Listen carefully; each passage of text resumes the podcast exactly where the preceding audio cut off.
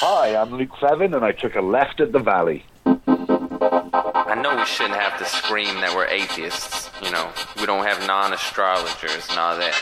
But with the religious people taking over the world, I mean, we can either speak up or be pushed into a corner. I'm proud to be an atheist, a skeptic, a non-believer, an infidel, a heathen. I call it how I see it. I say it's ignorance, and you just call it faith in unsubstantiated claims. That's something to be ashamed. I'm an atheist. Coming at you from Secret Studio in BC, this is Left of the Valley. My name is Kevin, and I didn't say it was your fault. I just said I was blaming you. Joining me as usual is a team diplomatic enough to tell you to go to hell in such a way that you look forward to it. We're all Slytherins here. She thinks we don't need gun control, we need idiot control. Nancy. Oh man, there. Oh, thumbs up on Support, that 100% support Nancy for president. Yeah, but then, what do I do if I'm the idiot in the room? Wait a minute. He says money doesn't buy happiness, but crying is better with Dom Perignon. Scott. Oh, yes. Yes, definitely. Also, money can buy you puppies.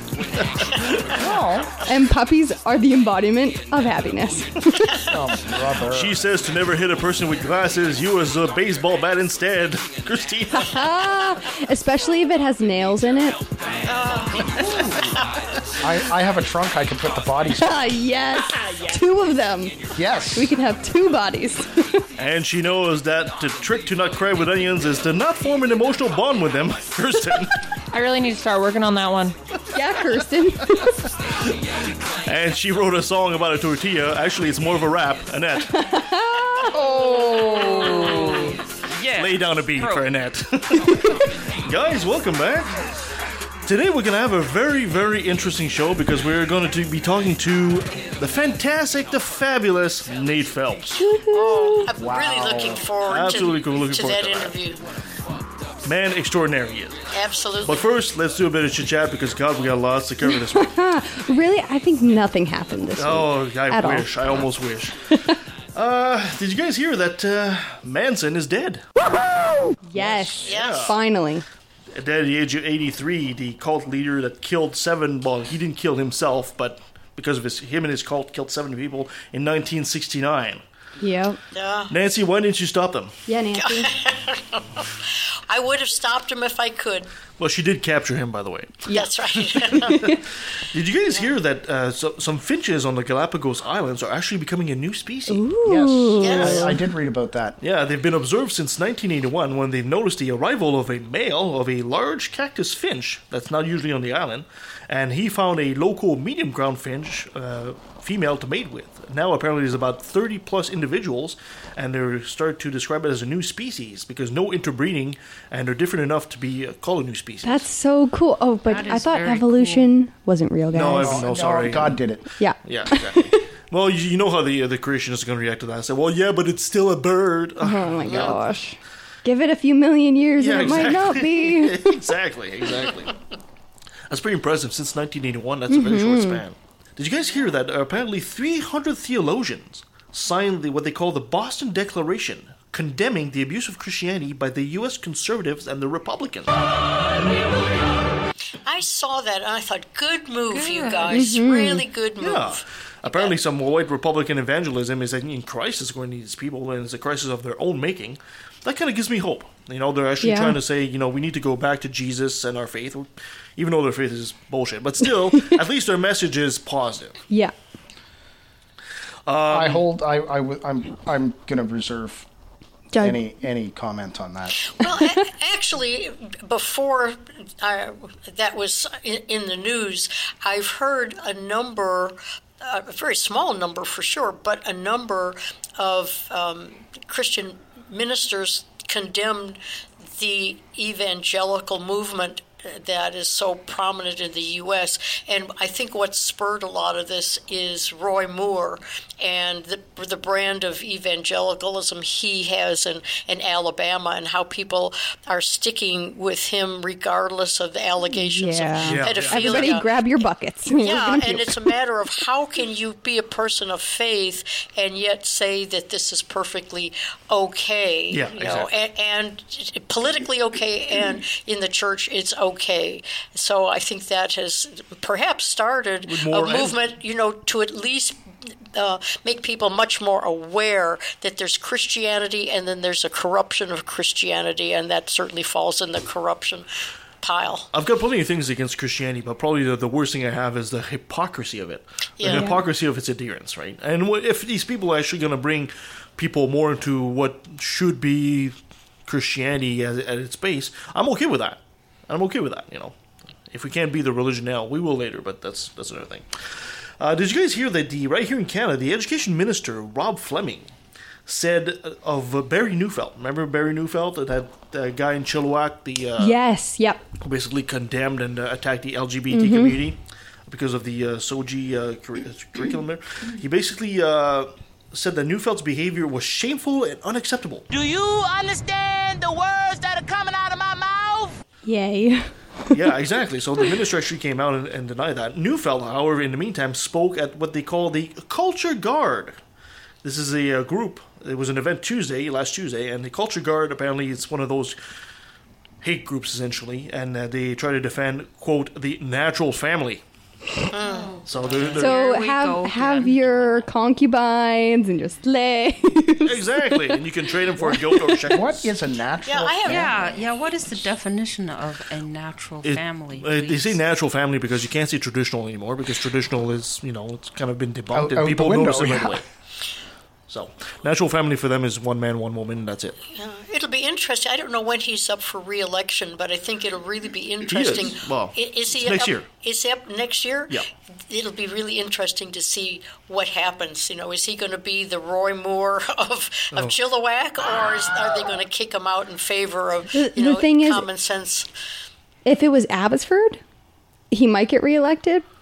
Chilliwack has a good chance too. The Yeah. mayor of Chilliwack is actually a Yeah. creationist.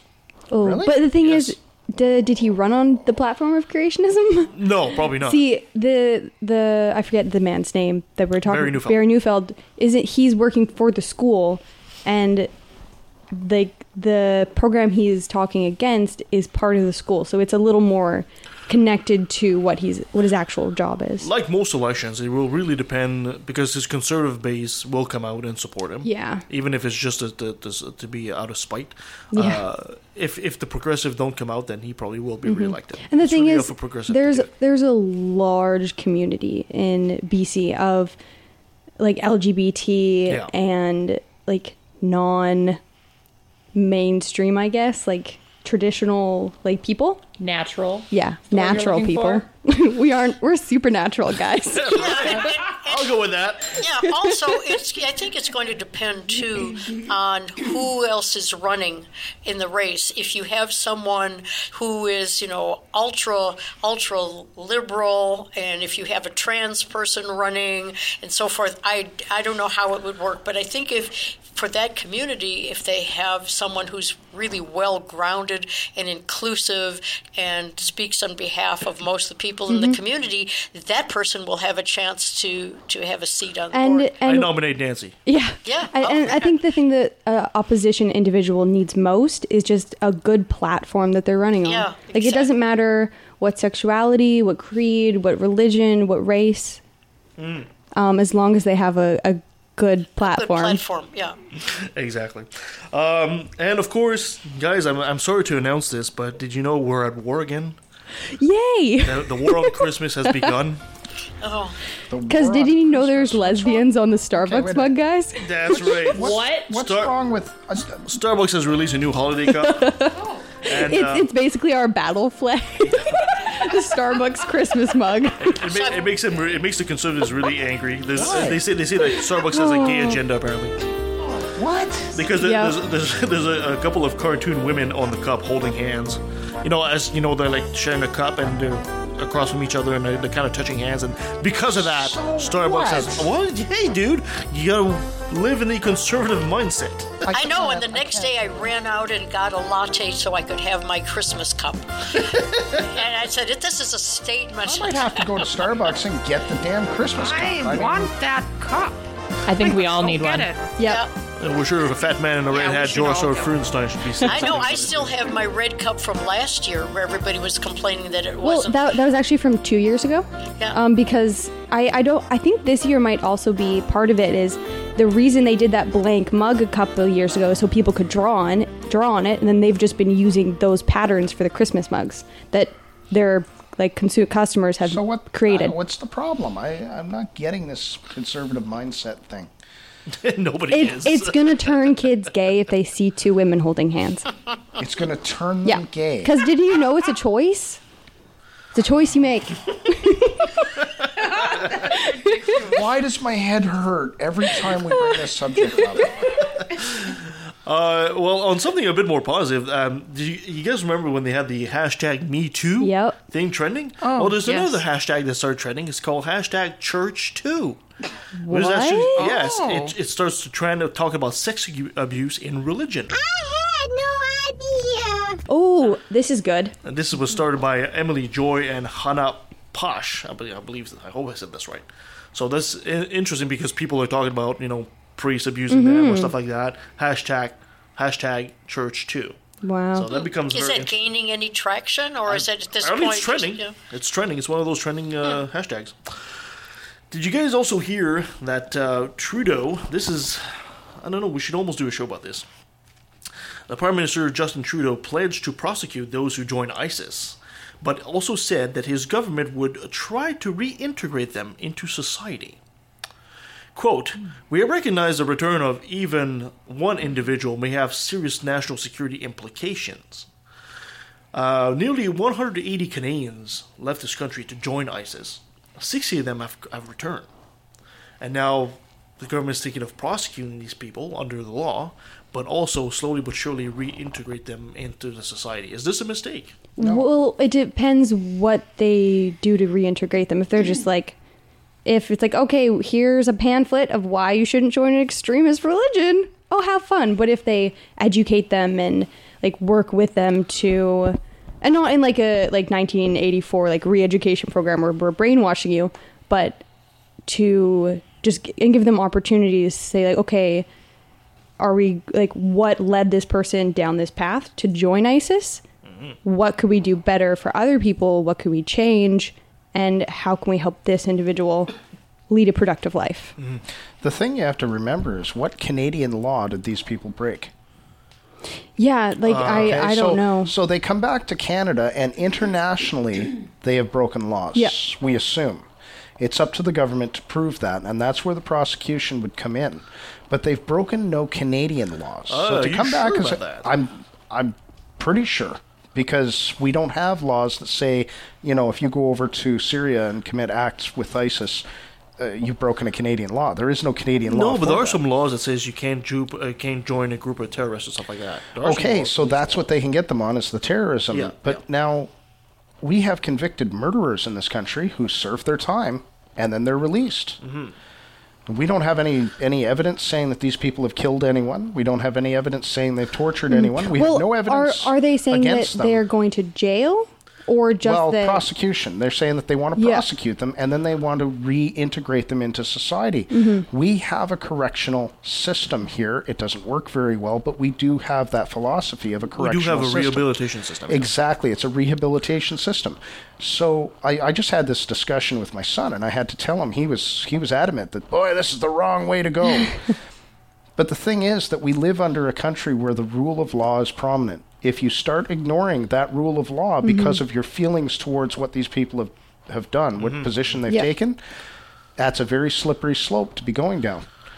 So the, We- the real question happens to be: uh, Are these jihadists or wannabe jihadists people that can be rehabilitated, or are they just hopeless? No, this. oh, I think it has this to be on been- a case by case basis. I don't think you can make a sweeping Oh, judgment agree. about everybody. So it would have to be. I would think that that person would have to uh, overcome. You know, t- the t- ticking the boxes off one one by one by one, Mm-hmm. and if if someone you know has the opportunity to again be a, a productive member of society, that's great. You know, I mean, it, it, it happens in so many different ways. Not that it's it's always parallel, but you have people who are criminals of one way or the other, and they serve their time, and they come out and they work with law enforcement, either in Yeah. prevention or trying to solve cases where they have have knowledge. So, um, yeah, I, I, I guess nothing like treason. I mean, the, it, laws. There Good wouldn't question. be It's a good any. question. You might have to do a You show. have to look that. it up. This is a, We- it's we might unique, have so I to have no actually idea. do a show on Yeah. that. Yeah. Did you guys? Actually, I, I have something to say on this matter because of having lived in Germany and, of course, in Europe. They've been dealing this for a while. Uh, France, Germany, and a number of other countries, uh, Holland too, with um, Muslims that were born there that then uh, left the country to join ISIS. And uh, of course, they do present a security risk, but at the same time, some of these individuals have been rehabilitated successfully and are helping to um, turn the tide. I mean, uh, you have to look at why some of these males have joined ISIS, and uh, most of them are male. The other one is they're marginalized. Um, let's say, especially in France, a lot of them come from the uh, banlieue, uh, Paris, and um, some of these individuals just don't see a future for themselves, and that's part of the problem. They've just been sort of abandoned by society, and uh, I think that is something that they really need to look at. Like, if if they don't want youngsters to be brainwashed and um, join this kind of organization, well, then maybe they should look at being a little more inclusive and provide them with a future. I agree. I agree. Mm-hmm. And the whole program, if it's properly done, what Justin Trudeau's government is mm-hmm. proposing, would put us in a position to learn from these people exactly what Annette was saying. We're going to learn why they did what they did. Why the message was Yeah, and, and what do they actually believe in now? And hopefully from that, we can help to curb it from happening again and Totally, again yeah. and again, Excellent. okay. right? Anyway, you, I think that's a good idea, Kevin. Show Yeah. a show on that because Yeah, it's huge. It's a a huge thing. right? Uh, did you guys hear that uh, Robert Mugabe finally stepped down after 37 years in Zimbabwe at the, uh, the government of Yeah. Zimbabwe? Yay! at the age of 93? Now, he- 93. Yeah, he, he was always depicted as the typical African uh, dictator. Uh, he he uh, ended up uh, firing his vice president, Emerson, oh, I'm going to massacre this, Nangagwa, and replaced him with his wife, Grace, and that was basically the uh, the, the straw that Turning broke the, yeah the straw that broke the camel's back. He basically lost all his support at that point. Um, interesting thing about Zimbabwe, you know, when the crisis of uh, 2008, the uh, economic crisis of 2008 happened, uh, he, the inflation of Zimbabwe climbed up 231 million percent. Wait, What? What? Oh yes, 231 million percent. I want to ask you a bunch of questions, and I want to have them answered immediately. So you could have a trillion Zimbabwe dollars. It was worth essentially Oh nothing. Oh my gosh. Yeah. So now the uh, this Emerson uh, character is uh, they know him as the crocodile of Zimbabwe. He will be the president. So um, Wow.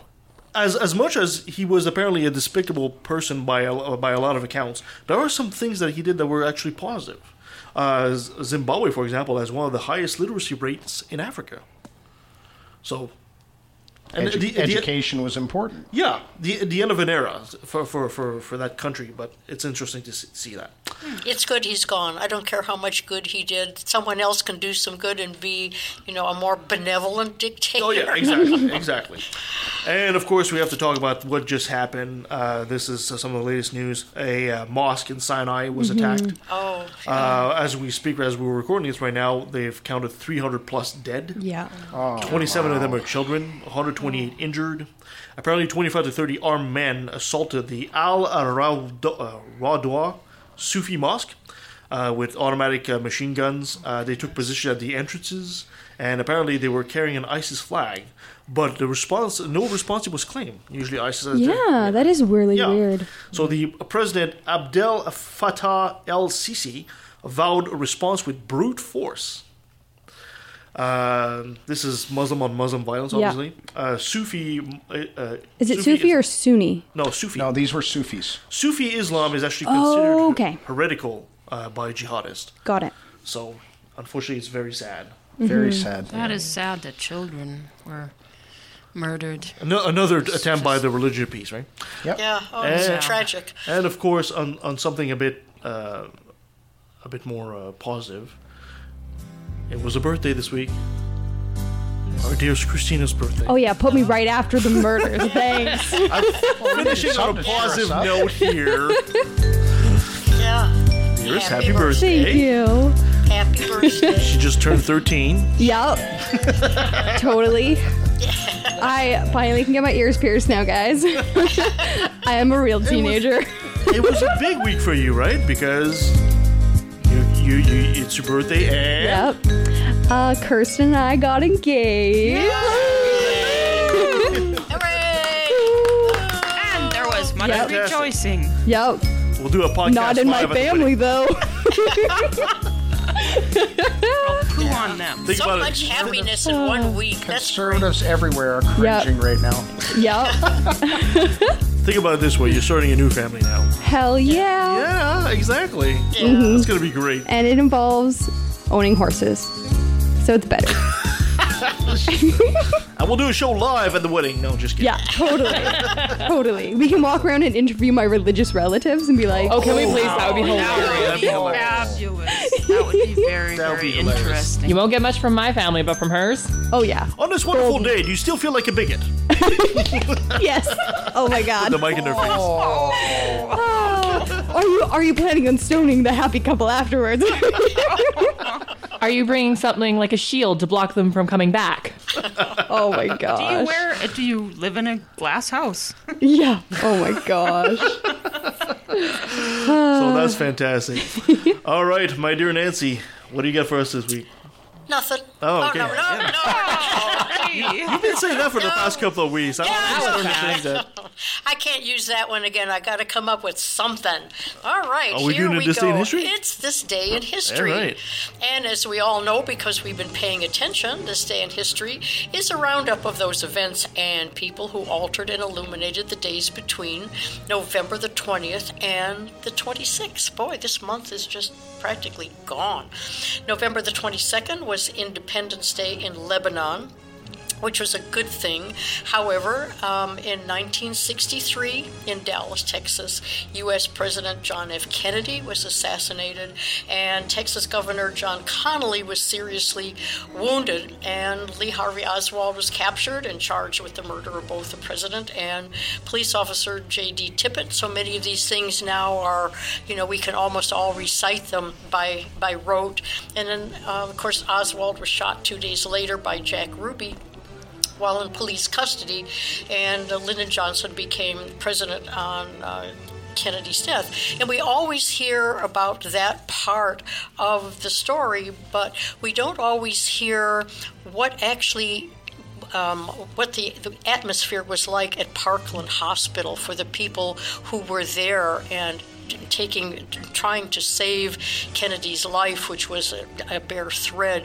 And so I came across a letter that I thought was really interesting um, that was written to the employees um, right after the event, and it was written by uh, C.J. Price, who was the administrator, and I thought that maybe this this deserves a, little more air and, and credit than, than it's gotten up to now. Um, Mr. Price said to all employees at 12:38 p.m. Friday, November the 22nd, 1963, President John F. Kennedy and Texas Governor John Connally were brought to the emergency room of Parkland Memorial Hospital after being struck down by the bullets of an assassin.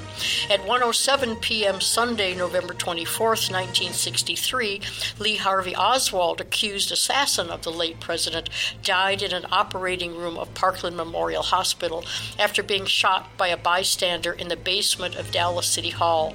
In the intervening 48 hours and 31 minutes, Parkland Memorial Hospital had become the temporary seat of the government of the United States, become the temporary seat of the government of the state of Texas, become the site of the death of the 35th president, become the site of the ascendancy of the 36th president, become the site of the death of President Kennedy's accused assassin, twice became the center of attention of the world, continue to function at close to normal pace as a large charity hospital. What is it that enables an institution to take in stride such a series of history jolting events? Spirit, dedication, preparedness. Certainly, all of these are important, but the underlying factor is people. People whose education and training is sound, people whose judgment is calm and perceptive, people whose actions are deliberate and definitive.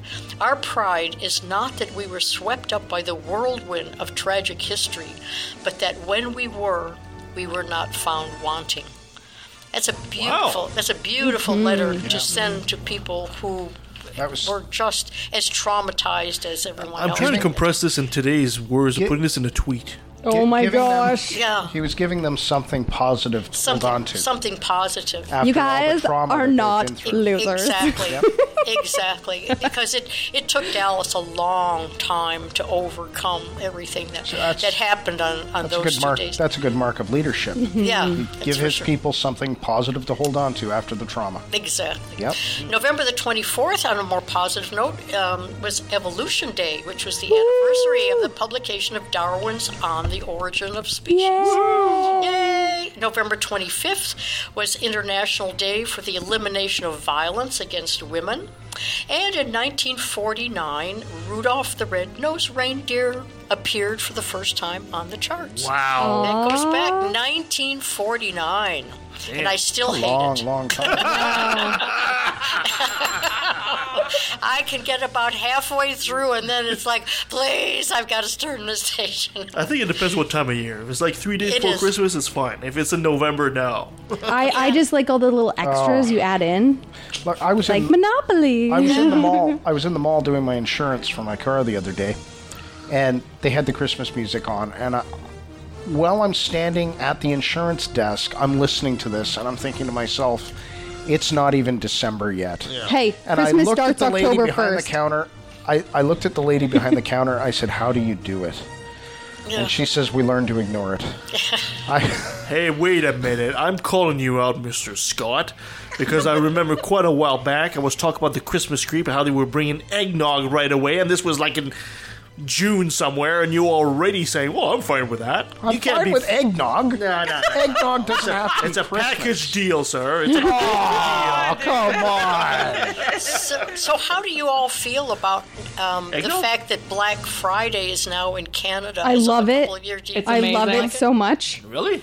I love Black Friday. Okay, what Yeah, I is just got a Black really good deal on a car. About? That- that's Dude, I don't even It's- know what it's about. It's What's just Black Friday it's like about? Boxing Day. Black Friday is a sale day. It's uh, after Thanksgiving, American. or is it before Th- no, it's the no, day no, after. It's after it's the, it's the, The day Friday. after It's the Thanksgiving. Friday after U.S. Yeah, Thanksgiving. it's a What huge is the sale. meaning of it? The the, the original. The, Do you know oh, why they call it Black Friday? No.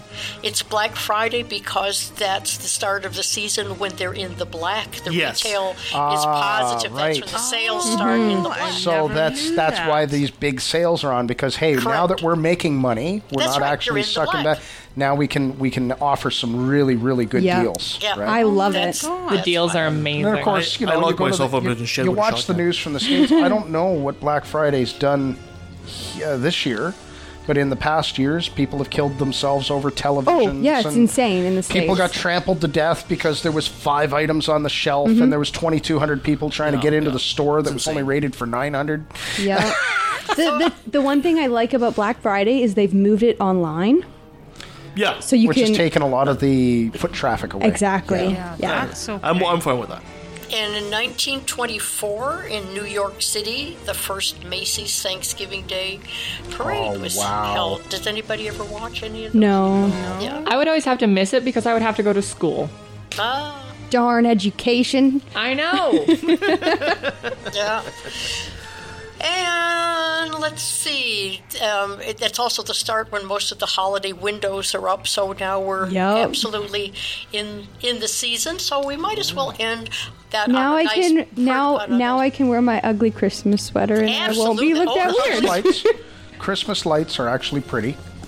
They I have are. to say, and when you see a street of Hey, a street of, hey. of Growing up, we started our Christmas lights going up October 1st. and that's why Christmas Well, begins Can- October. uh, let me 1st. just Okay. explain, guys. We we had over 50,000 Christmas lights. We went insane. Okay, you did go insane. We had to put ours up because the ladder doesn't stick to ice very well. Oh my gosh. So Christmas lights had to be up before the snowfall. Right?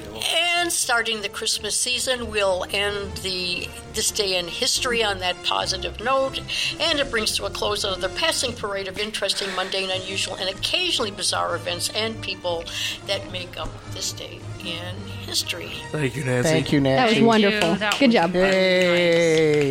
My Christmas light, I usually take off one of my light bulbs and put a black light or something. That's it. Not Christmas. Nancy is wearing Christmas colors. I'm much more of a Halloween is. guy than a Christmas guy. I'm not. I'm not a. When the when the children were little, then Christmas was wonderful. I, I treasure I- those times. But after the kids all grow up, you know, instead of presents, I think people ought to donate the money. Well, this is a suggestion. I think in, instead of buying stuff that you don't, that people really don't need, I think the money would go much better of donating it to some charity or activist Yeah, like uh, Scott's Car Fund. organization Yeah, or some exactly. organization that can benefit from from that, uh, you know, from the spirit on of Christmas. on what you were saying about watching kids open presents i was always the youngest growing up. So yeah. Uh, i was always like the kid that everyone watched open presents. And for a period of like when i was a teenager to only a couple years ago like christmas i did not enjoy it because i'm like this is so boring. Like it was just i always was like oh everyone else is getting more presents and like why am i not getting presents am i not loved but now that I have all my nieces and nephews starting to open presents, it's it's amazing. Like I don't even care if I get any presents. I just love watching the joy on these kids' much more fun. faces as they open a book that I got from a secondhand store. And now you're actually going to have a little sister. yeah, Harry Potter loving sister. I'm so excited. I knew Harry Potter was coming up in here somewhere. Yeah, it, it To Kirst, to. Kirsten has a younger sister who's obsessed Ah. with Harry Potter, just like me. Oh, well, thank you so much for that, guys. So let's move on to our segment that we always love called Another Brilliant Moment. Brought Brought to you by religion. Ha! Thank you. I cut you off. If, you know, I should just have you do the segment. I'm fine with that, too. Oh, I've got lots of stories this week. Lots of stories. So let's start with the one about uh, wonderful Christian hypocrisy. There's only one. Yeah. All right, we're going that. You are, You're on a roll today. An anti-gay family values lawmaker resigned after being caught I engaging heard. in a quote inappropriate sexual affair with a man in his office. Yep. This is Ohio State Representative Wes Goodman, a married, anti-gay, anti-abortion, conservative It, Christian. it's almost at the point where it's like, okay, uh, uh, what is it like? death, de- power, Death.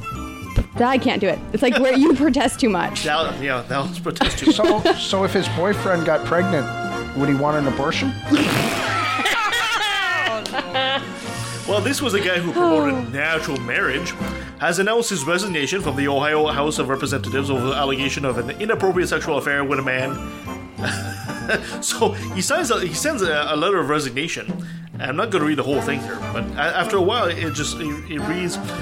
Uh, we all bring our own struggle and our own trials into public life. That's a, this has been true for me, and I sincerely regret that my actions and choices have kept me from serving my constituents and our state in a way that reflects the best ideals of public service. Yeah, best ideals, my ass. for those whom I have let down, I'm sorry. As I move into the next chapter of my life, I sincerely ask for privacy. What? For myself, my family, and my friends. This guy has the gall to ask for privacy after being so against everything. You know, you really have to have to wonder about someone who y- y- has so much sexual repression and feels as though they have to be the voice of conservative re- religious beliefs, and that struggle of knowing that you have a tendency toward loving another a- another man or wanting to be with boys. Wow, or loving another to, human being? and, and, and at the same time fighting that by being the, the, the voice Well, you know, against that. some- how how does a person like that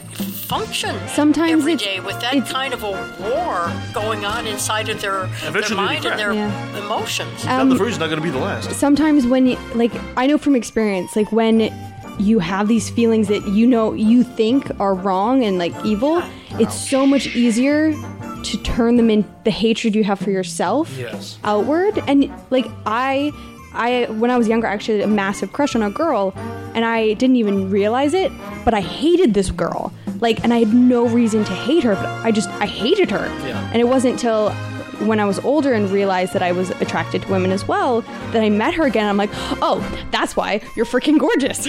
like, and like, I, I found her very attractive. And at that time, my brain just was easier to, okay, I don't know how to deal with this emotion. We're just going to funnel it into this kind of acceptable one.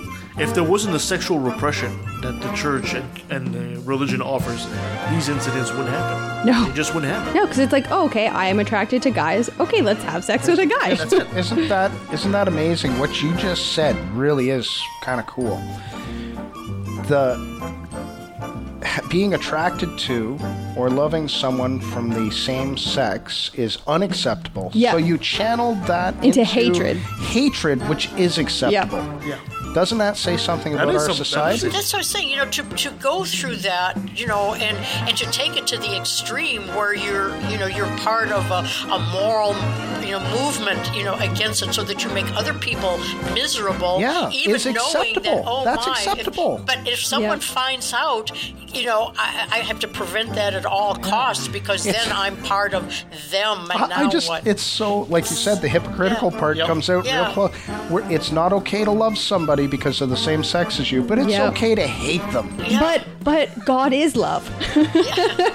And remember, God loves you. Don't screw up, or you're going to hell forever and ever But and God ever. loves you. Uh, here's another brilliant thing. Um, you know that they had a church shooting not too long ago? yeah. Well, a man accidentally shot himself and his wife in an Oh East God. Tennessee church on Thursday while he was showing off his gun How? during a dis- Showing off his gun in a church. How? in a church. Loaded. during a discussion Why? on recent church shootings.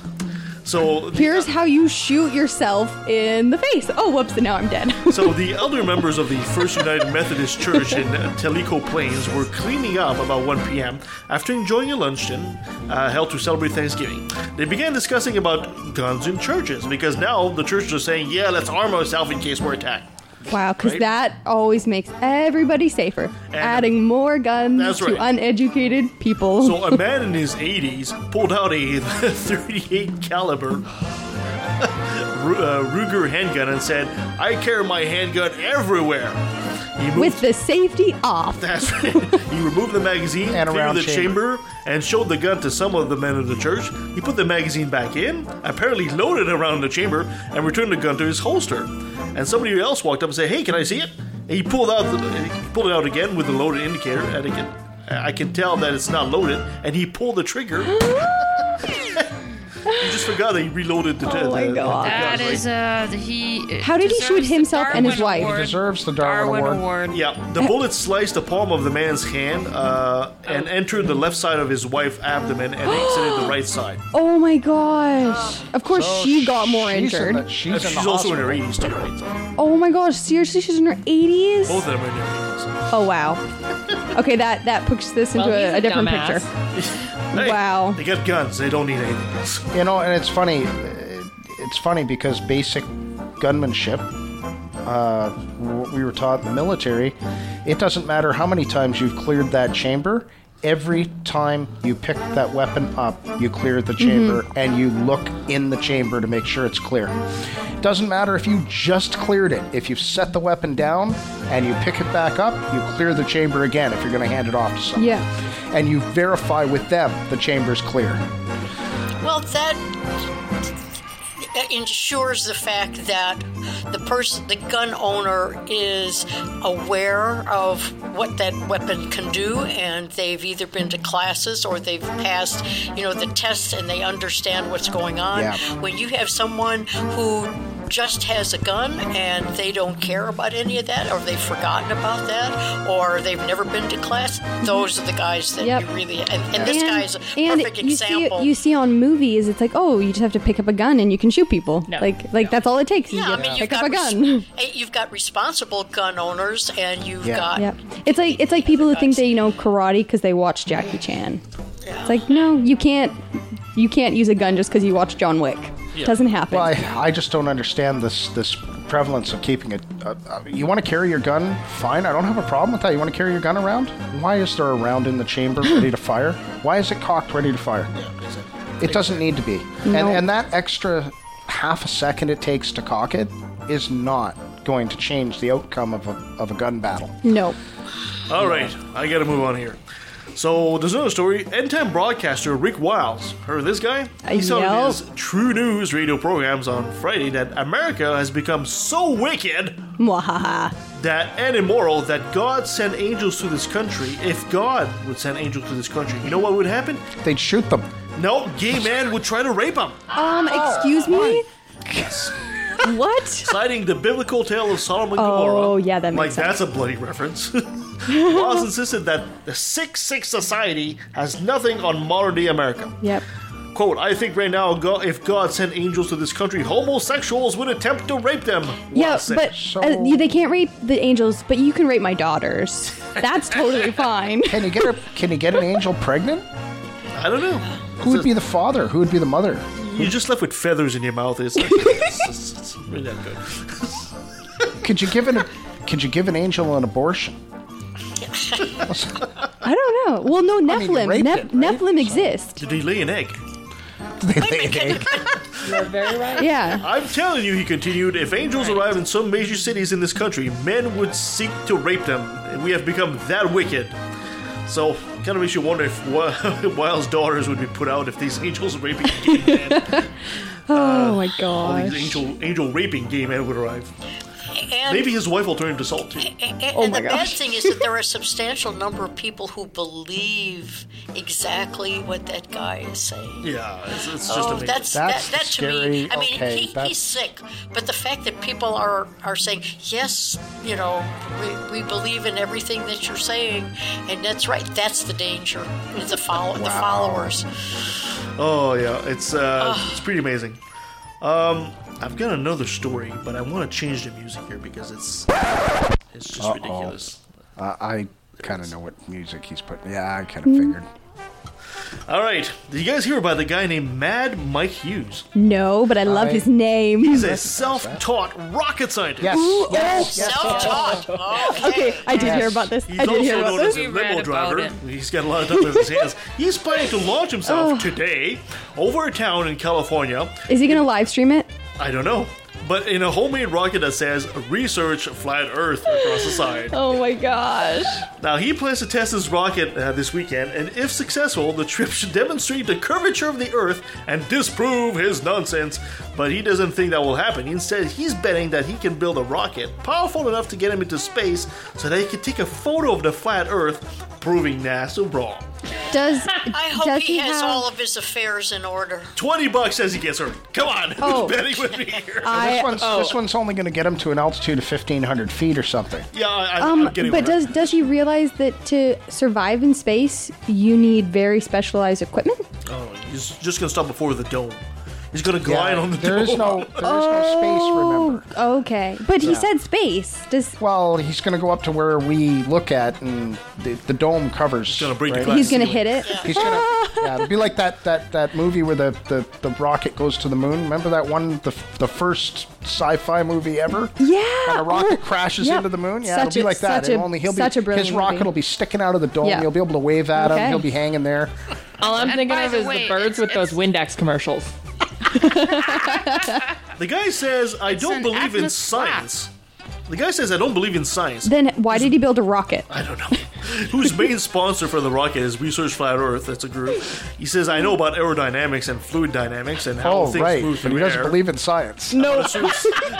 About a certain- about a certain size of rocket nozzle and thrust, but that's not science. That's not just science? A, that's just a formula, he says. That's what science is. There's no difference between science and science fiction. This guy's brilliant. Oh. And there's no such thing as an atmosphere, guys. It's an atmos flat. Yes, that's right. That's right. She pulled that Thank from the you. story. Atmos Thank you. flat. Yep. So, so You know, in today's world, there's no sense in reading fiction to get away from reality. No, you There's don't even just- need- reality. I'm has just to wondering- So, so we had to question it, and it, it was actually in the story. I forget what they said. That there was comments under the story where people asked, "Why didn't you just get a weather balloon and go up?" Yeah. Because we we attach Yeah, cameras to weather balloons all the time now, and they go really high. Mm-hmm. They'll go up into the hundreds of thousands of feet. And you know, a lot of the Canadian people just turned around and said, "You know, we can get a flight with WestJet for a few hundred bucks and get up to forty thousand feet just like that." Like, what?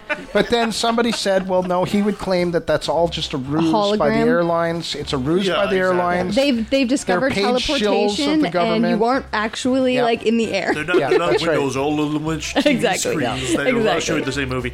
You said When that, is he going? uh, today. Today, Today. You he's said probably that already his gone. rocket, his, his rocket launches all the photos he takes while miles above Earth will ultimately disprove the spherical planet theory, according to the Washington Post.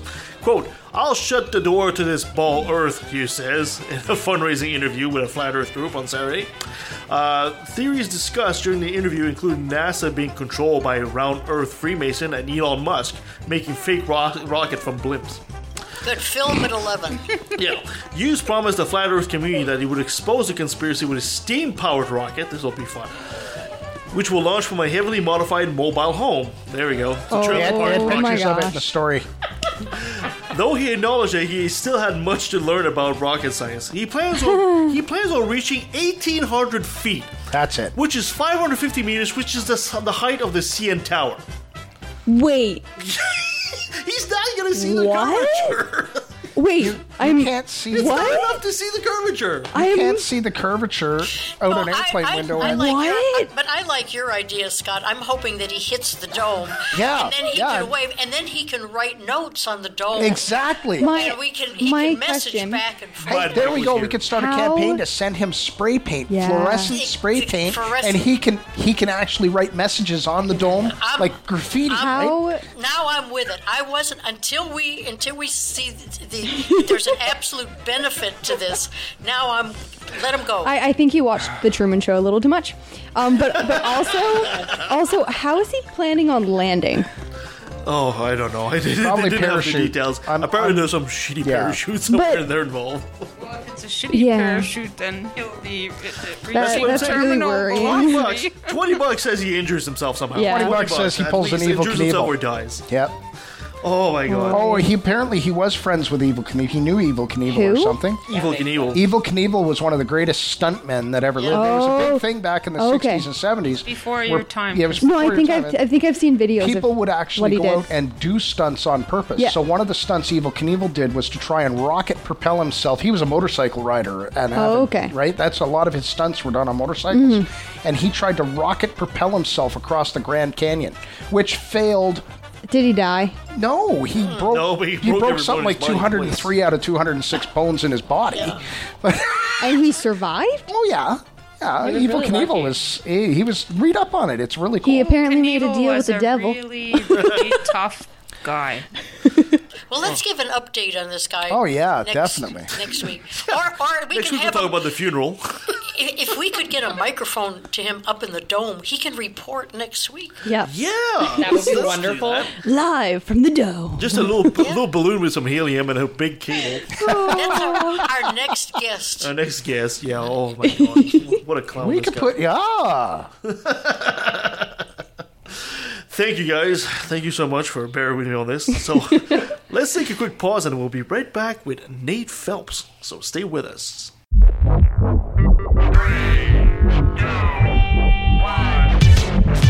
Hi, I'm the Supreme Irreverend Dr. Randy Tyson from the Legion of Reason Diversion. Join me and my co hosts, Christine Shellska, Twyla, and Nate Phelps, as we explore issues at the intersection of atheism, humanism, and skepticism. Topics range from alternative medicine to the interference of religion in public policy. We often have special guests to help us understand the topic du jour. Previous guests include biologist Jerry Coyne, ex Muslim author Ali Rizvi, philosopher Peter Boghossian, and the late physicist Victor Stenger. You can watch us on the Legion of Reason YouTube channel or subscribe to the audio version through your favorite podcatcher such as iTunes or Stitcher. And don't forget to like the Legion of Reason Facebook page.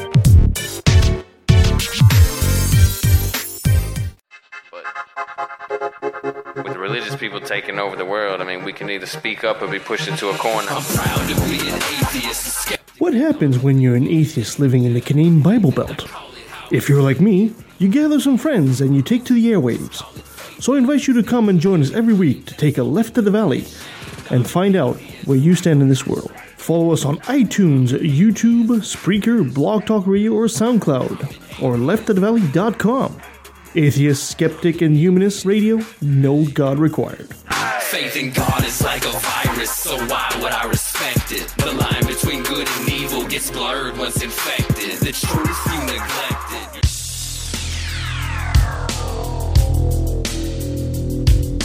A Monday warrior, mean, mean stride. Today's Tom Sawyer, mean, mean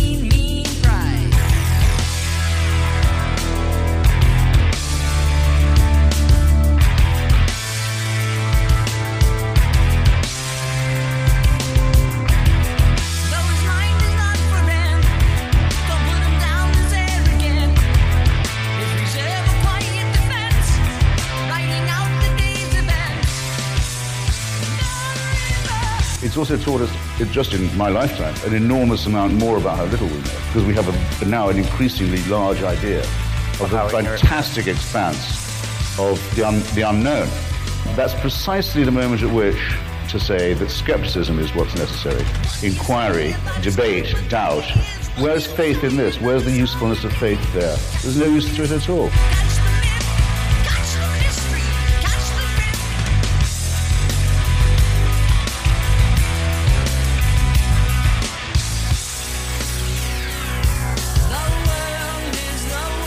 Okay, so our next guest is none other than the fantastic, the fabulous, the one and only Nate Phelps. Nate, thank you so much for joining us at Left of the Valley. Oh, jeez. Thanks for having me, guys. Nate, uh, I, I'm, I'm going to be super honest with you right from the get go here. Um, I wasn't sure that I wanted to bring you on the show because you, you you have such a fantastic story, and I've heard your story, and I've heard you tell it, and you've told it many many times.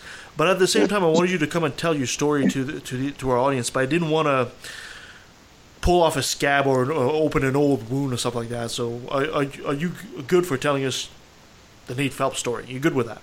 Yeah, yeah, I'm, you bet. Not a problem at all. Fantastic. So I guess I guess the mic is all yours, Nate. Uh, give us uh, the, the the Nate Phelps story. Okay. Well, so I I uh, grew up uh, in Topeka, Kansas. My father was Fred Phelps of the uh, Westboro Baptist Church. Um, we grew up in a. Uh, I have twelve brothers and sisters. It was the church that uh, at during the time I was there, there was just us and two other families, primarily because every time my father got behind the pulpit, he pissed someone off. So no one wanted to stay in the church very long. You know, every once in a while we'd get visitors, but they would they wouldn't last more than one uh, one sermon, or maybe a couple more, and then they'd move on. So um, it was uh, his theology was Calvinism, which, for those who don't know it, it's basically Christianity turned on its head because Calvin said that that uh, humans don't get to choose whether they're saved. That's uh, God's job. So um, it's a, it was just considered a kind of a a variation, a, a distorted version of Christianity by most people today. Although a lot of Baptists still claim to be Calvinists. Anyway, I don't want to go too far down that road. But um, so he was, but he was an extreme version of it. Um, taught us that uh, you know basically that place was the only place left on earth where there were people who were going to go to heaven. He had all kinds of bizarre beliefs based on he, he really was in love with the, the Old Testament, and you can imagine where that takes people. Yeah. Um, so he was uh, he was teaching us that you know God was going to or Christ was going to come back around the year 2000, and that uh, everybody was going to burn, or uh, the few that were saved were going to go up into heaven. And he was actually convinced um, that he wasn't going to die, that he would see the return of Christ before he actually uh, suffered, you know, human death. So. Um,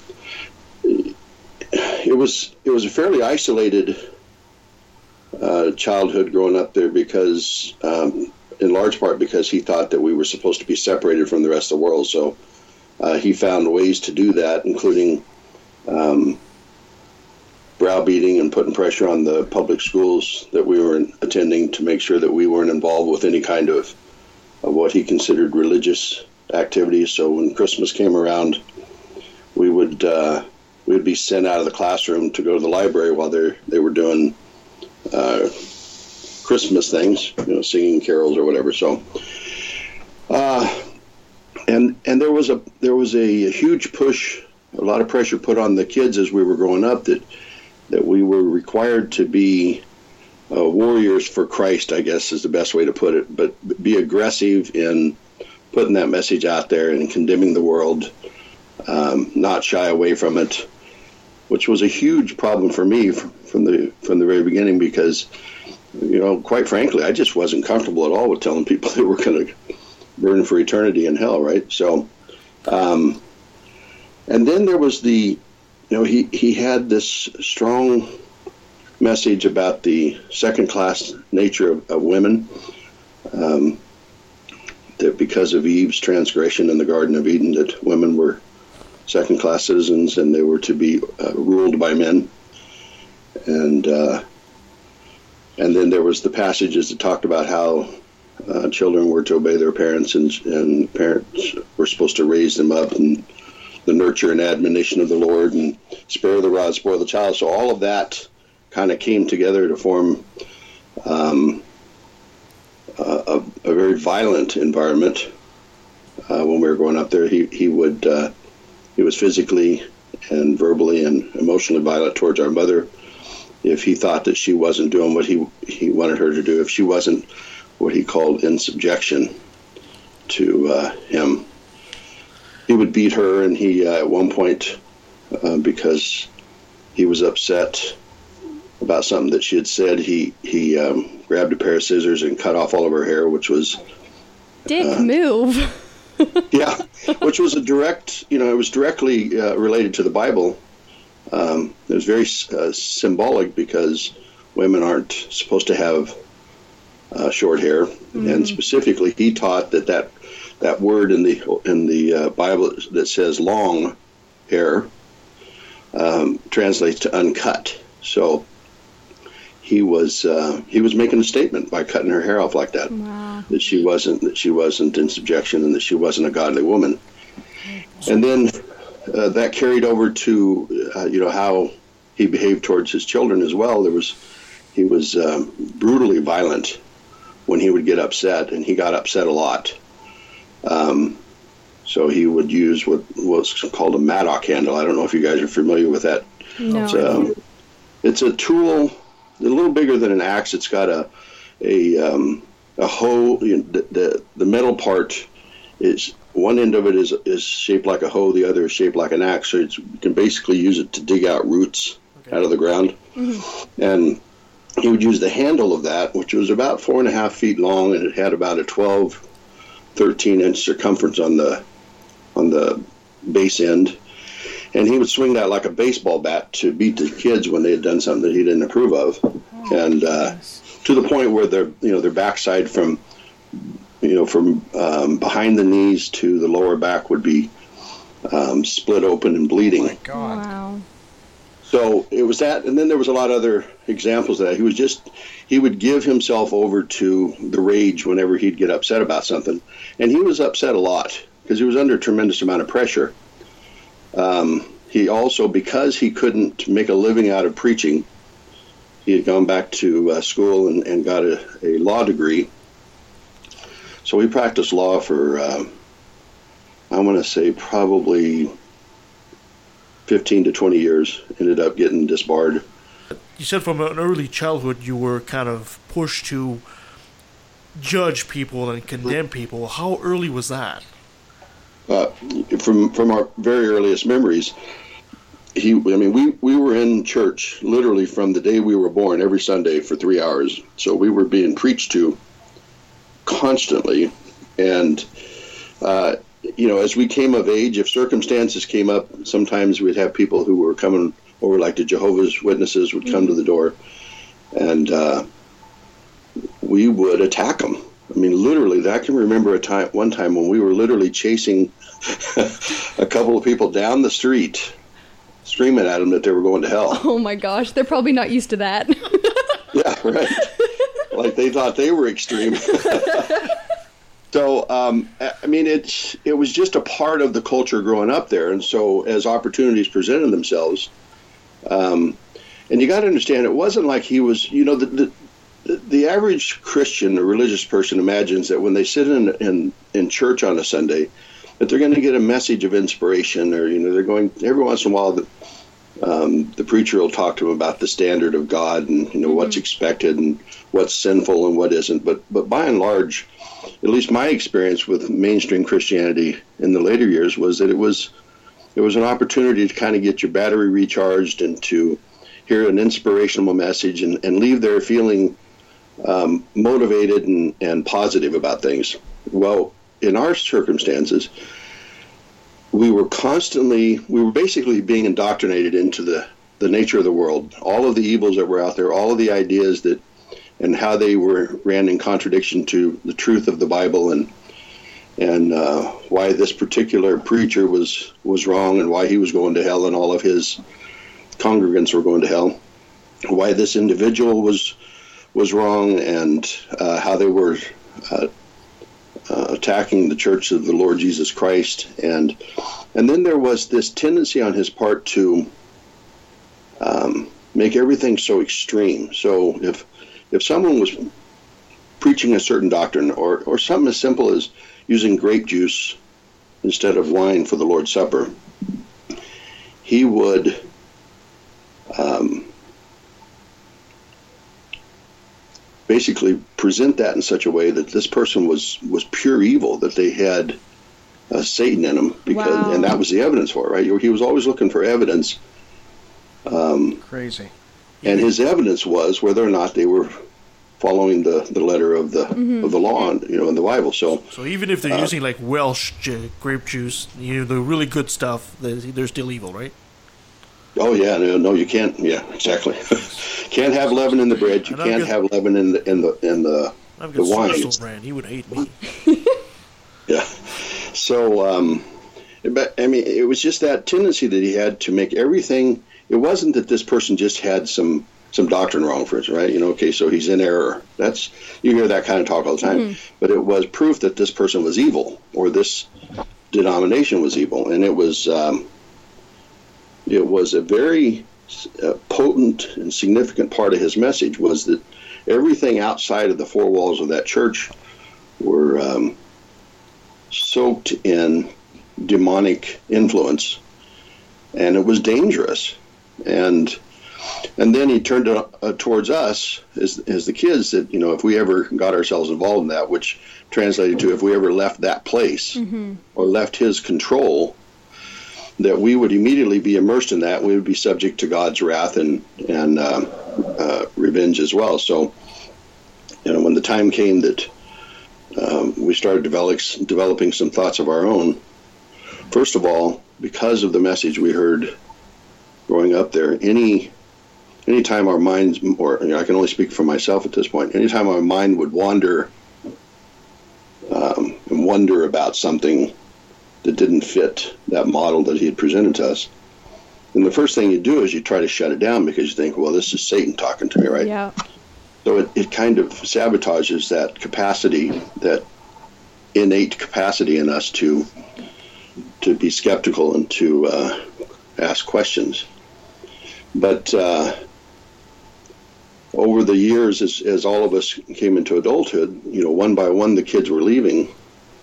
But as soon as something bad would happen in their lives, they would rush back to the church to the protection of that place, because that's how they translated, um, or you know, anything that, bad that happened in their lives. It, that was the context that they they viewed it in. Yeah. You weren't. So- you guys. You guys weren't probably instilled with very many good coping mechanisms as kids. Yeah, no, absolutely not. That's one of the things I talk about when I'm when I'm uh, speaking about it. Is that when I left there on the night of my 18th birthday, there was I was I can't imagine anyone being less prepared for the real world than I was, right? Because you, you- there's there's no focus on that. We're going to be there and going to be under his his influence and his control for our entire lives. So there was no reason to teach us or no inclination to teach us the, the true nature of the world. So yeah, I don't uh, I don't know where else to go with that, guys. Well, where, that's- it's Wow. shocking. As you It's as you were shocking. growing up and and you started to have some questions, at, at what point did you really start to realize that not everything that was presented as evil was really evil, that there might be a different kind of a life outside of the church that, that might offer you some benefits, and that um, you, you wanted to understand more than what your father was teaching you. Yeah, you know what? I would say that it wasn't until late into my adult life that I actually reached that that um, perspective. When I when I was growing up there, it was by and large. Well, let me just put it this way: by the time I had decided to leave, my state of mind was that everything that my father had t- taught us was true. That I was going to. I can remember sitting in church listening to him or you know he's preaching in the background and i'm actually doing the math and i'm figuring okay so i've got if i leave on my 18th birthday i've got uh, another 24 years to live my life and then i'll deal with the consequences when christ returns in the year 2000 Wow. because I was convinced I was going to go to hell. So, but what it boiled down to, and I, is that I, um, that place was so violent and was so dangerous to me, and I had become um, convinced that, um, regardless of whether my father was right, that I wasn't going to be able to sin. That you know, I just didn't have any place there. So I left, believing I was going to go to hell but satisfied that this was the best choice for me, that I was going to go out and live my own life for as long as I could, and then I would deal with those eternal consequences when they came. So, uh, and that didn't change for years because I kind of turned my back on all of that and avoided it like the plague. and then after my kids were born, first of all, the, the fact that I was able able to have kids was was a miracle to me because he had taught us you know that was one of the threads running through his message throughout our childhood that that uh, those who were in God's favor were blessed with children. That's why he had so many kids because he believed it was a blessing from God. So, so when my wife uh, became pregnant right after we got married, um, I was I was satisfied. I mean, I didn't see an outcome other than she was going to lose that baby, and then we were going to have to deal with that because I wasn't going to be able to have kids. So then we had our first son, and then 18 months later we had twins. Aww.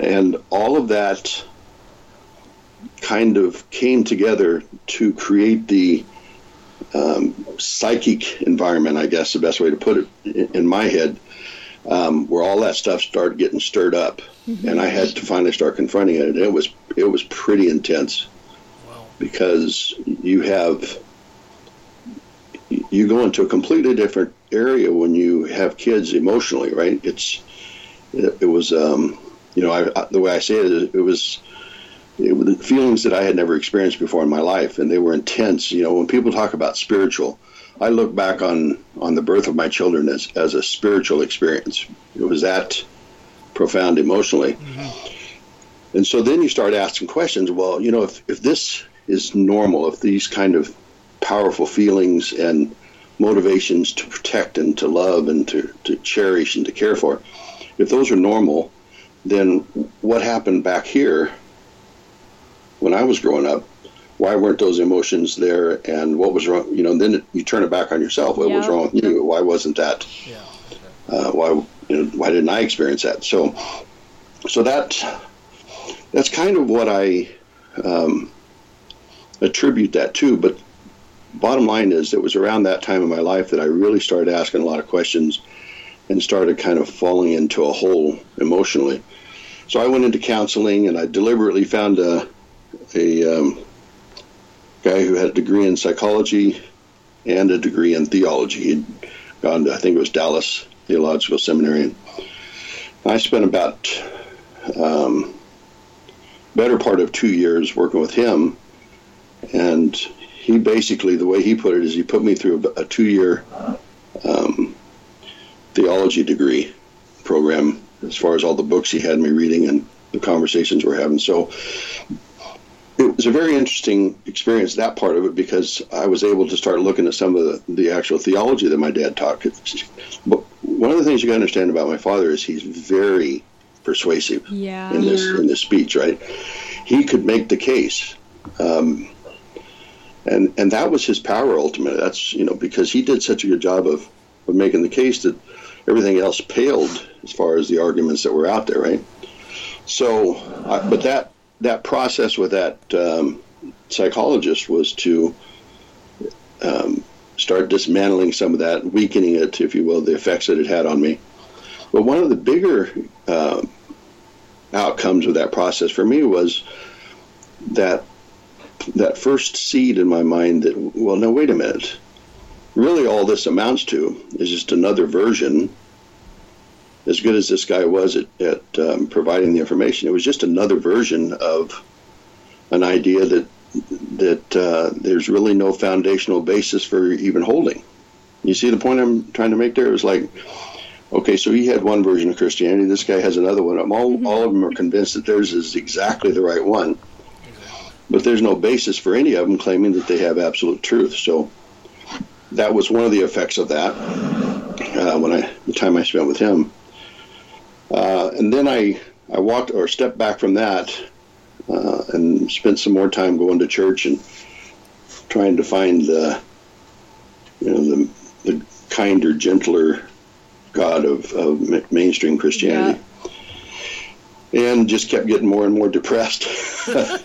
so, so I went back uh, to another counselor, and, and he he uh, focused more on the on the physical violence and, and the the uh, uh, psychological violence growing up there, and and I ended up going into um, a mental hospital for a couple weeks, and that was an interesting experience. So, anyway, all of that, I you know, I, I went through this process, and uh, somewhere along the way, uh, gave myself permission to uh, have my own thoughts and my own ideas about all of these matters, right? So, and that was the big challenge because your whole my whole life I was basically deferring to what uh, my father said was true. You know, what's and that was the that was the tipping point. I think when I finally found my own voice and and uh, gave myself permission to believe what I wanted to. Yeah, you were never you were never allowed to think for yourself. That's exactly right. Wow. You know, you, you were talking about your father being a charismatic figure and all that. Uh, let's do a, a quick detour here for the Westboro Baptist Church itself. Uh, for a lot of people that look on the outside, it seemed more like a, a, a very um, based on, on the in the Phelps family itself. How how big is the church? I mean, how, how did he attract? Did he have adherents outside the family, and how did they attract them? Was it charismatic, or was it simply fear? Well, like I said, there were two other families that were going to the church the majority of the time, if not all the time that I was there.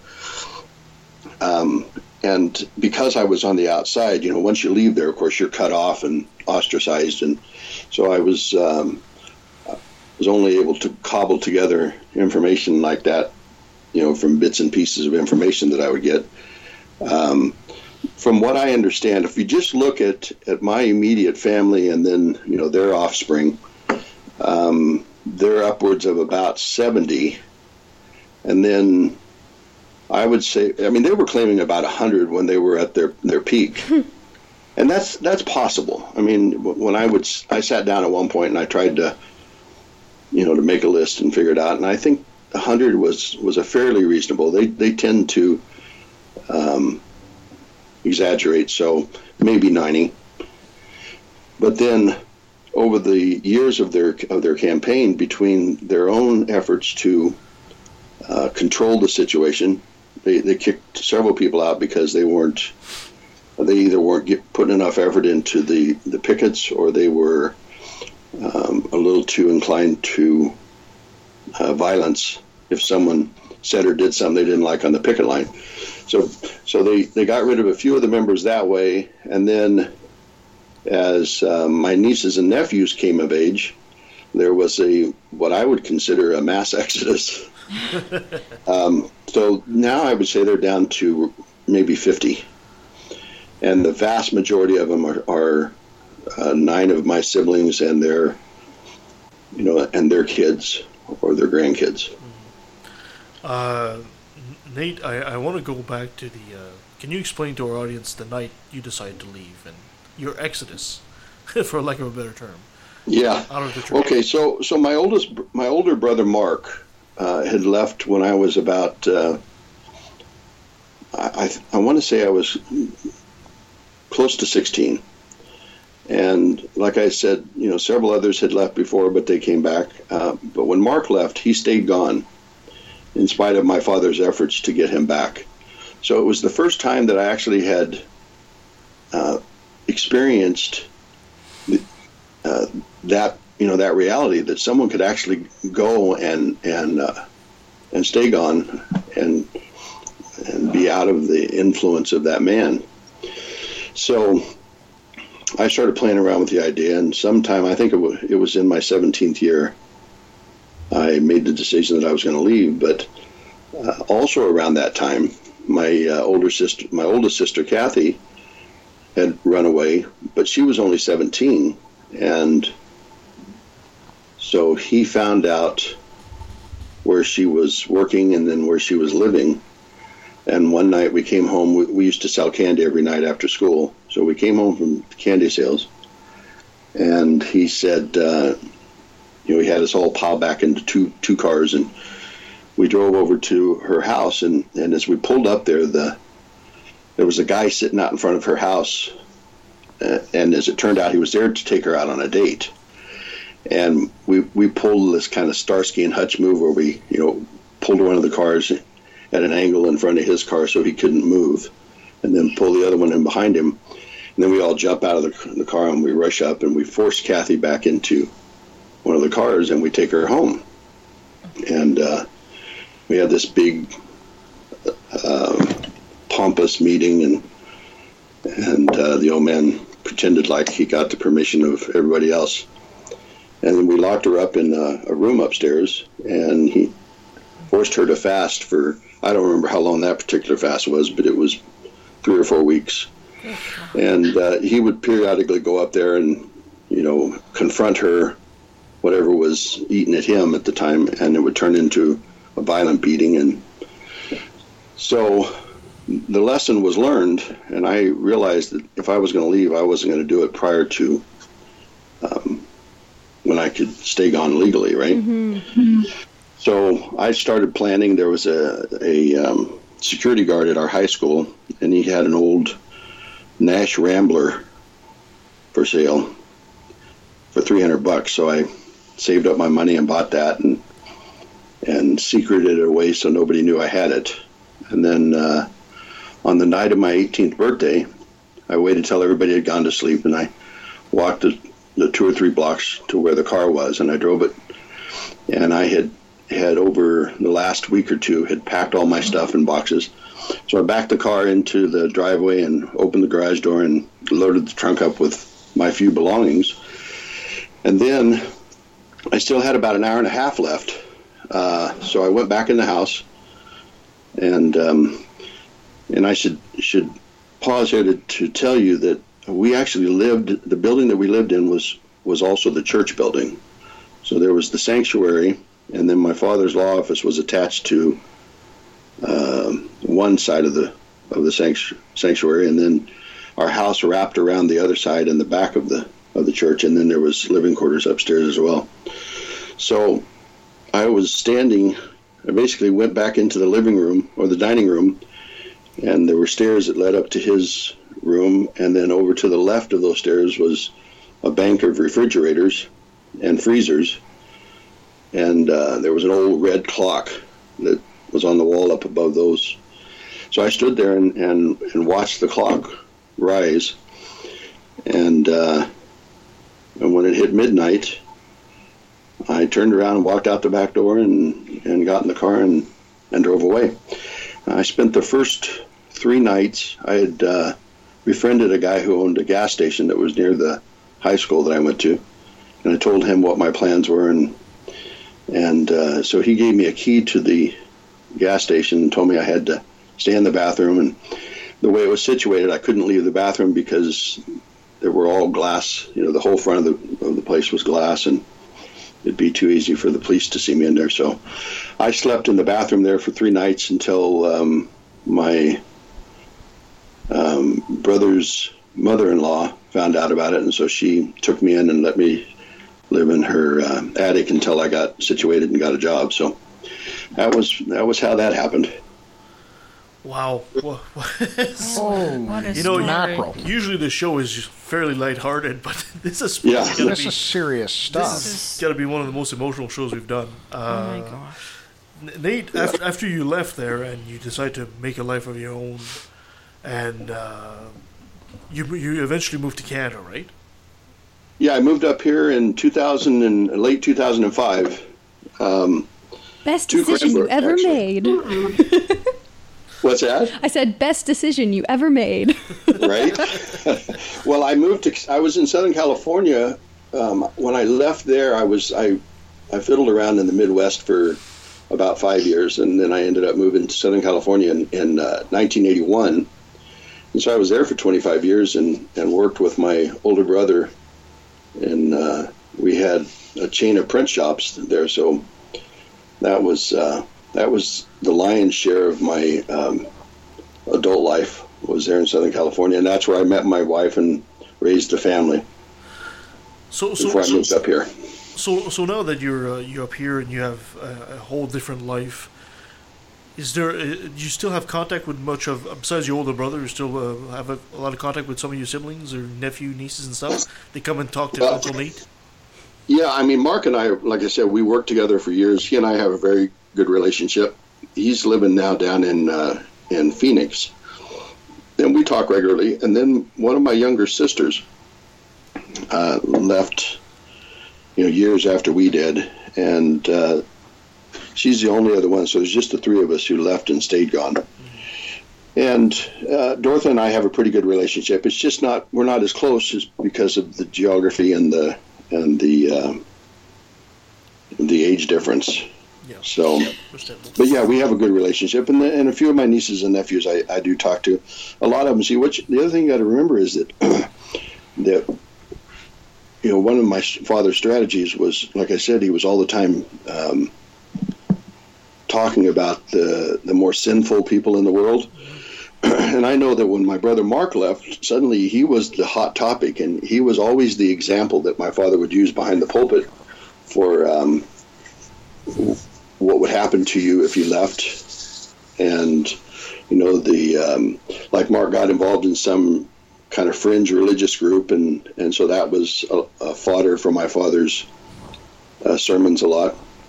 Uh, so I know that when I left, that I I became that one of those figures as well. And then of course when I started speaking out against what they were doing, that that just ramped up. So a lot of my nieces and nephews when they left, as as all of us did, we had our own reasons when we left, right?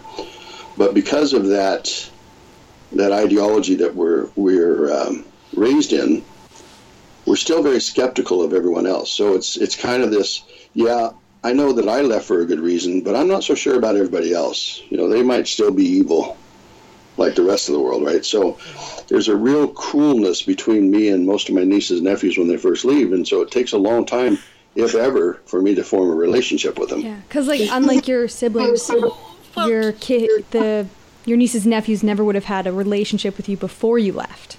That's right. Yeah, no, my they did a very good job, and we and we understood that when we were growing up there that if we left, we were cut off. There, there was no communication, no interaction, and if anybody tried to, uh, then they they were. It was clear that they would be kicked out as well, right? So it was it was a very effective system of ostracizing.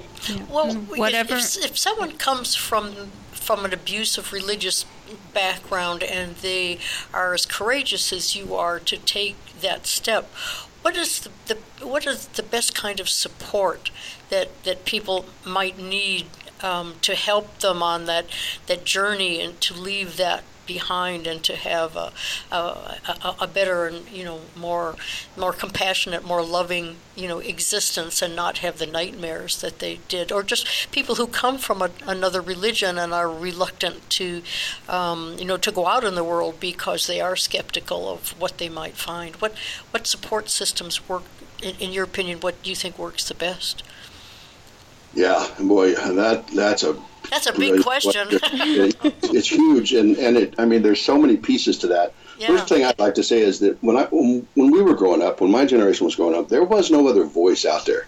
You, the only time you even heard about atheists was from Christian preachers vilifying them. Right? There wasn't anybody out there who was saying, "Hey, look over here, guys." Of course, you know you had the Madalyn Murray O'Hair, but she was Satan incarnate. you know, they, they were. You just wouldn't even consider having anything to do with them. So. Um, the very fact that the internet exists and that there's a, there are voices out there today is huge for those people who are coming away from those kind of environments because there's a lot of information out there now. That's one positive thing, but that's not really connection and personal relationship. Uh, and that's one of the reasons why when I was running CFI in Calgary, that that was my primary push is just because we leave organized religion doesn't mean we we stop being humans and needing rituals and needing uh, communion and interaction with other you know with like-minded people. So I I've pushed for that all along. Um, and I think that's a huge part of it. Those regular meetings that, that we had, either as you know movie night or as uh, you know skeptics in the pub or whatever, those were huge for me. Being able to uh, process stuff that I, you know was going through my mind as I was um, taking steps further away from from that uh, environment that I'd grown up in. And then, of course, we've started started seeing organizations cropping up, like Recovering from Religion, which I was on the board of for about three years. I think that's a huge resource that lets people get personal contact and have intimate conversations yeah. on some of these topics with people who are trained to um, listen and to ask the right questions and just give them a, a sounding board, right? Uh, and then there's there's also this whole area of um, you know the psychological damage that religious you know people that suffer that grow up in those kind of extreme religious groups, and there there is a, a a new field of psychology that that is developing science and material that helps us understand better exactly the effects of, of growing up in those kind of environments. So mm-hmm. there's a few of those popping up. Um, there's one I can think of on the East Coast.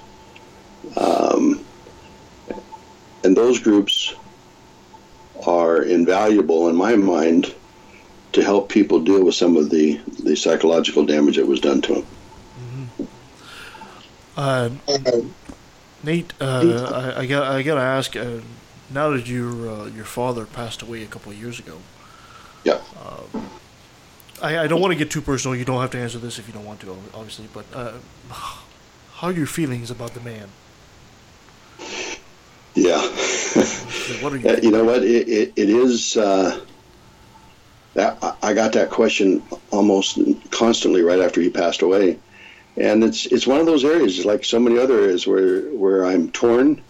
I you know I feel uh, at times that there's something wrong with me because I'm not feeling more emotions about it, and there's times when I feel very strong emotions about it, but none of them. I, I- mean, I guess the best way to say it, you guys, is you, 45 years away from someone. You know, they're basically strangers at that point, right? So it's hard for me to um, conjure up. And I don't think that that's the, the even the, the purpose of emotion. You're not supposed to conjure up emotions, right? But it feels like that that's that's the only way I can get any kind of of uh, feelings on the subject is if I sit and think about it. Um, it just wasn't any really powerful. You know, I had a lot of people saying, "Oh, it's, it's still his father," but really, after that much time, it isn't. You know, I mean, there was. To me, it's it's about uh, relationships and connections, and if you don't have that with someone, it's hard to feel strong emotions. I I mean, what I talked about right after he passed was this I- idea that um, that uh, it was disturbing to think that, that that kind of mind and that kind of capacity had been wasted to the extent that it was. Uh, uh, even not so much wasted as as as being as destructive as it was. Right? I mean, he could have done so much good in the world, and it was just the opposite. He was he was counterproductive and he was terribly destructive to so many people. So um, I had emotions about that. You know, regrets that uh, for the person that he could have been. But no, I don't. You know, I've had I have much stronger emotions for people who aren't um, connected to me by blood that I've had relationships with over the years. Right? Nate, your story is certainly one of courage and it's certainly one of incredible inspiration, and I thank you so much for it. Uh, but let's finish this on a, bit more positive note. How do you like Canada? No, I'm joking. when, when you're looking at the future of atheism and maybe the future of the Westboro Baptist Church, uh, what, what what words of wisdom would you give to somebody out there that's having a hard time coming out of their uh, coming to their apostasy in a way? Well, I, I don't know about. I mean, I think that it's each journey away from uh, from religion is, is very unique and it's very very private. The, thought that occurs to me when I think about my my family and that church is the, the same thing that I said early on when I first started talking about it is these people are, have fabricated and manufactured a, a system of belief that has them um, uniquely positioned to um, do the Lord's work in this place and time. And they put all of this emotion and this effort into uh, maintaining that system. And I, I remember saying in an interview years ago that the sad thing is, is there, the, the years will pass and all of these people are going to die and this is going to go away. And the only thing left standing consistently in, in, in the world is those actions and those deeds that uh, were loving and supportive and constructive towards other humans. So I don't know if I said that very eloquently, but that's I think that's you the did. thought that comes to I mind. think you did say it very eloquently. Yes, absolutely. I, I, I absolutely concur. Nate, I, I can't thank you enough for your eloquence and your grace in, in this interview, and I sure hope our audience can take the lessons there and uh, apply it to their whatever situations they're in. But before I let you go, I gotta have you say, "Hi, I'm Nate Phelps, and I took a left at the valley." Hi, I'm Nate Phelps, and I took a left at the valley. And that was, what can I say, Mister, absolutely Mister Nate Phelps. Oh, wow. What a powerful, powerful story. Absolutely. Probably one of the most powerful interviews we ever had here on the show. It is Absolutely when when you think about some when you think about Nate being able to overcome that, and you think about you know so many other people who are trapped in that kind of environment and are unable to make that kind of mm-hmm. transition. But I'm I'm I'm, I'm hoping maybe you know there will be a, a, a time when people aren't abused by by religion, but mm-hmm. Yeah, they're absolutely. liberated. They're liberated from it. Uh, Nate, I, I, wherever you are, sir, you, you certainly have friends here, and I Yeah. salute you. I salute your courage. Absolutely. And I sure hope your story goes on to inspire some more people. What Yes. a gentleman. I cannot be. Oh, wow. I'm flabbergasted by this. Anyway, thank you so much for the show, guys. And what a nice guy. On top of it all, fantastic hey, what a nice guy. And we stole him from the States. He's not, he's ours. Yeah. now. I wonder if he's an actual citizen now, or if he's Oh, still. If he's not, we'll have to change that. yeah, Exactly. like you have to renounce America. He's No, been we're here since joking. 2000. Totally joking. He'd be naturalized. Yeah, I think he'd Yeah. be naturalized by now. The nice thing about Canada, guys, is you can be both American and Canadian at the exact same time. We have stronger beer. we, we do, and better whiskey. Thank you Much so much better for joining whiskey. us on the show today, guys. You can follow us on leftofthevalley.com. You can follow us on Facebook, on Twitter, at LATV Podcast. Send us an email at leftatvalley at outlook.com. And you can also follow us, our little sister show from our friend Tyler, So You Think You're a Skeptic on Facebook. I always forget to say that, so at then they're like, "Where the hell is the show?" it's on Facebook.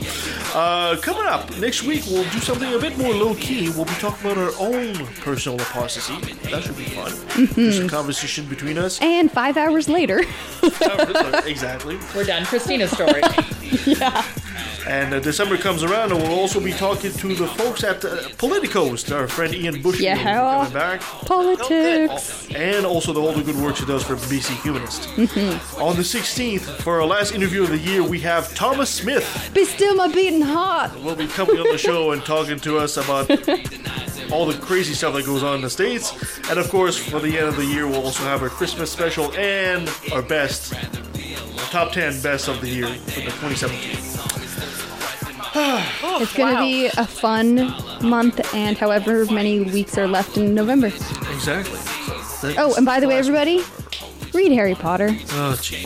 that was Kristina and unnecessary those of Left of the Valley. Or or the new History of Magic book that is illustrated. You it's cannot amazing. promote magic it's on an so atheist beautiful. show. You No, can't do it's a. Harry Potter I don't textbook. care. It's Daniel fantasy. Radcliffe himself It's comes it's in and fantasy. says- Yes, it's uh, gorgeous Yes, though. you have to make that disclaimer right at the beginning. Yeah. This is fantasy. We're done. Or you're on mute. is it? You're on mute. You're mute. You've been muted. Very easily, he controls the buttons. I am God in the show. Thank you guys. Until next time. I'm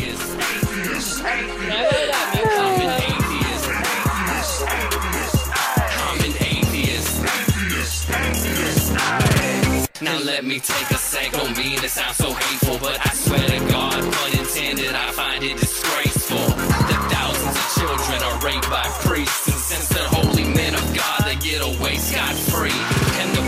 does his very best to keep it on the hush. Don't wanna affect business. He loves money too much. We know that they love the kids, but how the fuck can we protect them while they planning to molest them? We teaching them to respect them. Respect them.